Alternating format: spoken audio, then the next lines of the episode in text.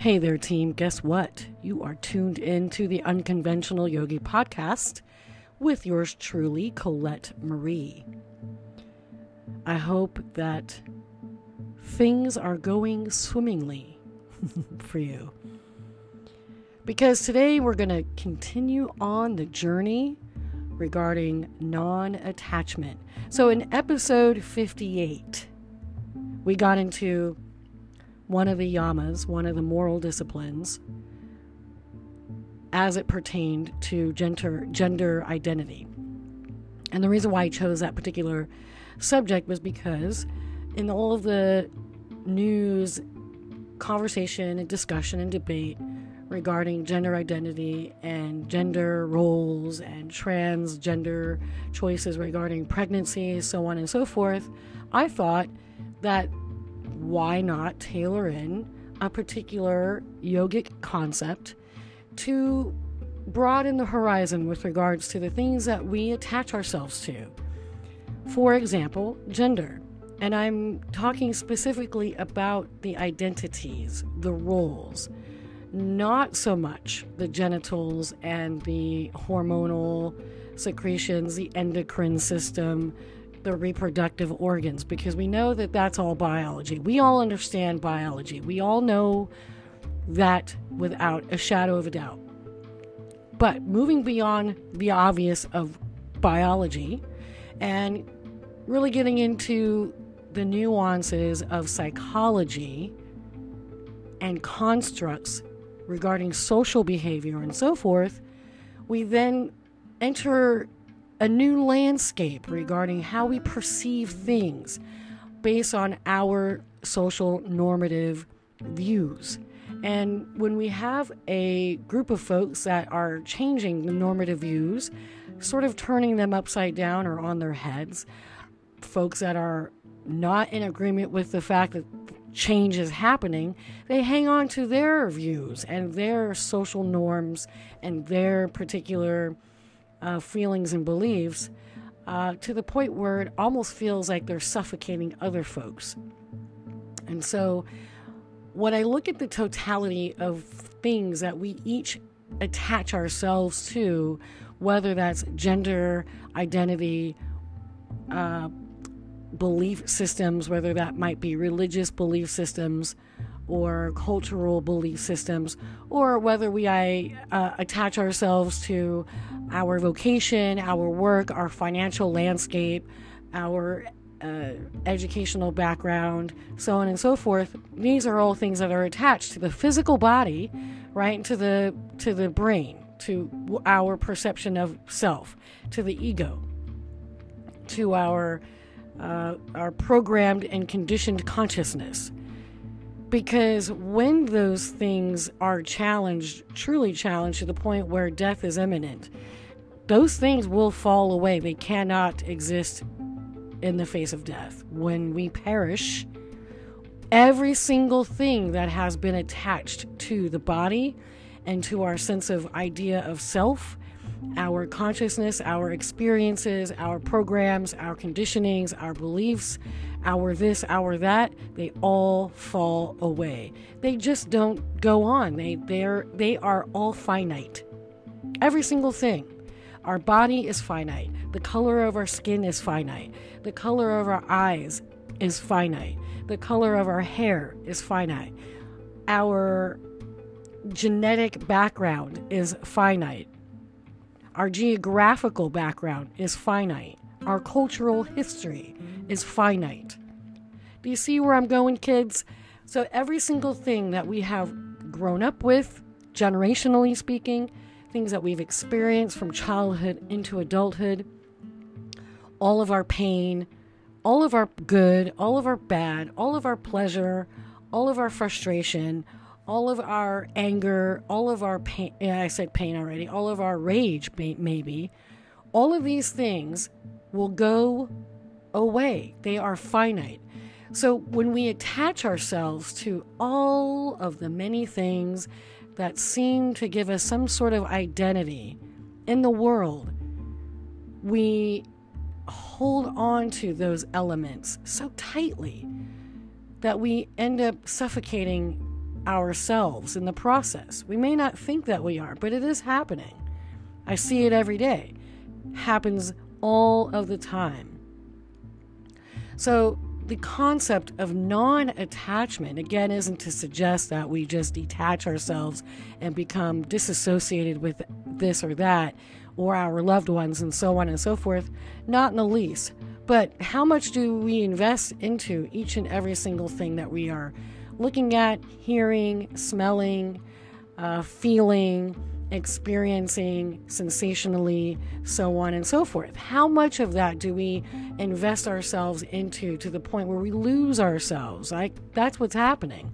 So if you were to go into, say, a deprivation tank and to lay there, no light, no sound, and just completely let go, which I've done. I've gone to a, a location here in Philadelphia uh, called Ooh, I will, I will remember and let you know later. And you go into a tank. It, to me, it looked like a giant washing machine um, filled with a lot of salt.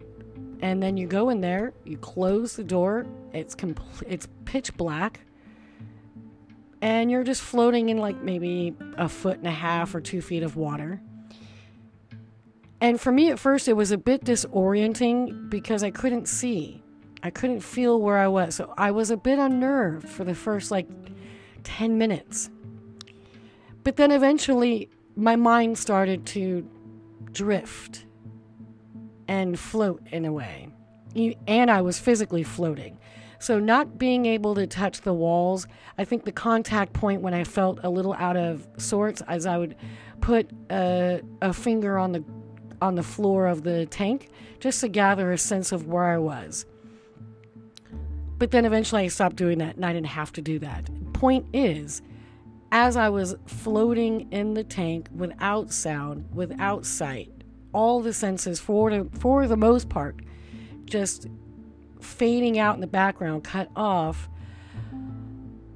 I was in a trance. I I had no no anchor, no sense of anything, just just in this state of nothingness in a way.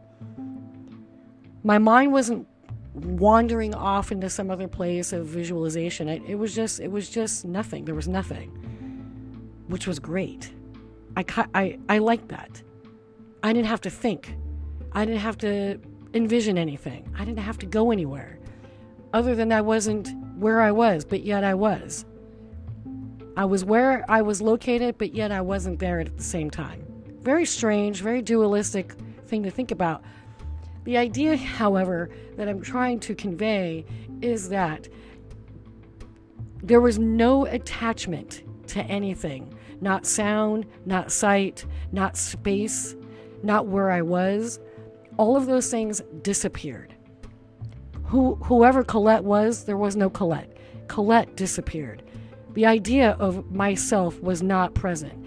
And that's what I mean about non attachment. So if we were to be in a situation where we removed all of those things, removed our identity culturally, physically, gender, from a gender perspective, biologically perspective, all of these things, we took it all away. We just dismantled every single ounce and layer of what we consider to be our identity, what would be left? What would be left?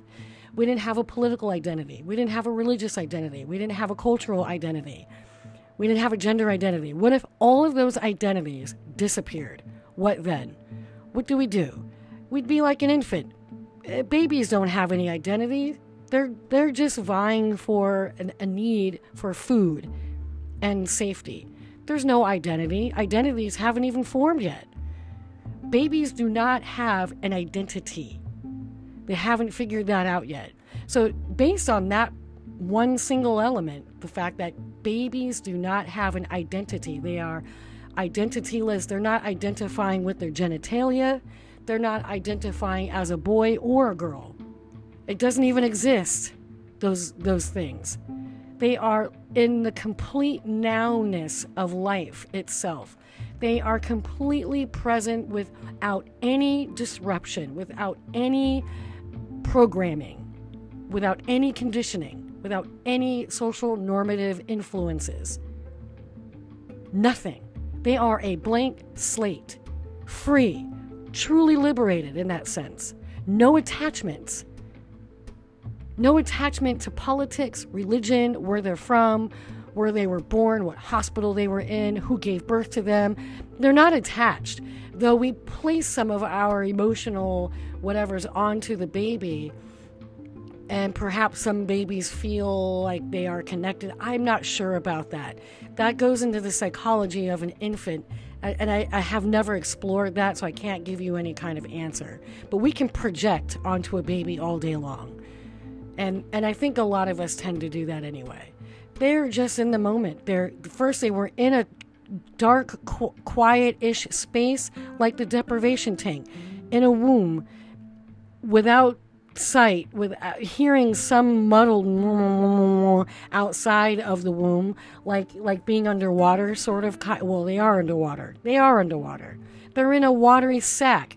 So they're out in this cozy little nesting place. Now they're in this like stark like in your face world with light and faces in their face right? Think about the the transition from a cozy, warm sort of bubble, and then pushed out into the world of of different types of sounds and temperature changes and energies and bodies and all sorts of stuff. It's kind of startling, right? If you really think about it. Point is, babies don't have identities. We gathered those identities as we aged, as we went through our developmental stages. And now here we are. We're all adults attached to every single identity that we've ever created for ourselves since the age of five. Most of which have been implanted by those around us. Most of which have been bequeathed to us by those around us, by our most intimate circle. And that really will come down to family, and our community, the immediate people. And now we have access to social media. Now we have access to information right right then and there. Uh, so there's that is now also raising the child. Social media helps to raise children. Uh, virtual reality is also helping to shape young minds. For, for, for some of us back in the day, it was television, it was radio. We didn't have social media. I didn't have social media. We didn't even have a cell phone. We had a rotary phone. Eventually, we had a pager, and eventually, I got a Nokia flip phone, and eventually, I moved on to the next level of phone, and now I have a, an iPhone 13 Pro Max. You see, the, the progression is you start off with like very minimal things, and then it, it evolves over time, but we didn't have those types of things in our faces but we had other things that helped to shape our young minds as we were getting along in life. Why does any of this matter? It matters because when we look at the newest generation coming up, as they are, they're growing, they're evolving, they are learning about themselves at a much faster rate, probably more so than Generation um, X, like myself, and generations before myself baby boomer generation and everyone else. Um, you know, they're, they're discovering all sorts of things at a much rapid rate. They're becoming more socially aware faster. They're becoming uh, individually aware faster. They're realizing the fuckery of a lot of things going on in life at a much quicker rate. And they're not so much in a bubble anymore eh, like we used to be in our bubble. We were. And people still are in their bubbles. There are lots of bubbles. And we are attached to even those bubbles that we create for ourselves. And so, non attachment is a great concept to apply when you f- are faced with how deeply you have invested yourself into a variety of concepts and, and realize that these things are part of social programming, social conditioning social normative influences. And those influences may not even have anything to do with you. You may not even have anything to do with the creation of those influences, but yet you abide by them, or I abide by them. And then when someone is doing something completely different, well, then we start pointing fingers and judging the other individuals if they're bad or as if there's something wrong with them, which is silly because, you know, it wasn't that long ago where other generations were being pointed fingers at and think that they were something was wrong with them. It happens.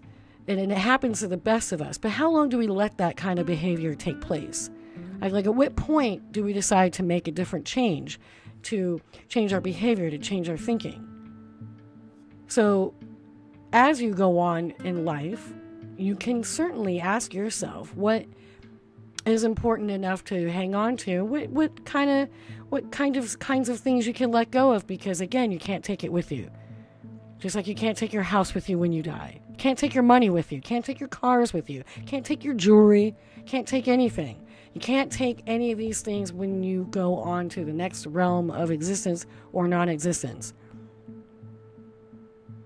So, is it better to be somewhat invested, have, you know, have a plan financially, get involved actively as an activist or politically and join a campaign and get involved in voting? Sure, absolutely. If you feel strongly about something, great.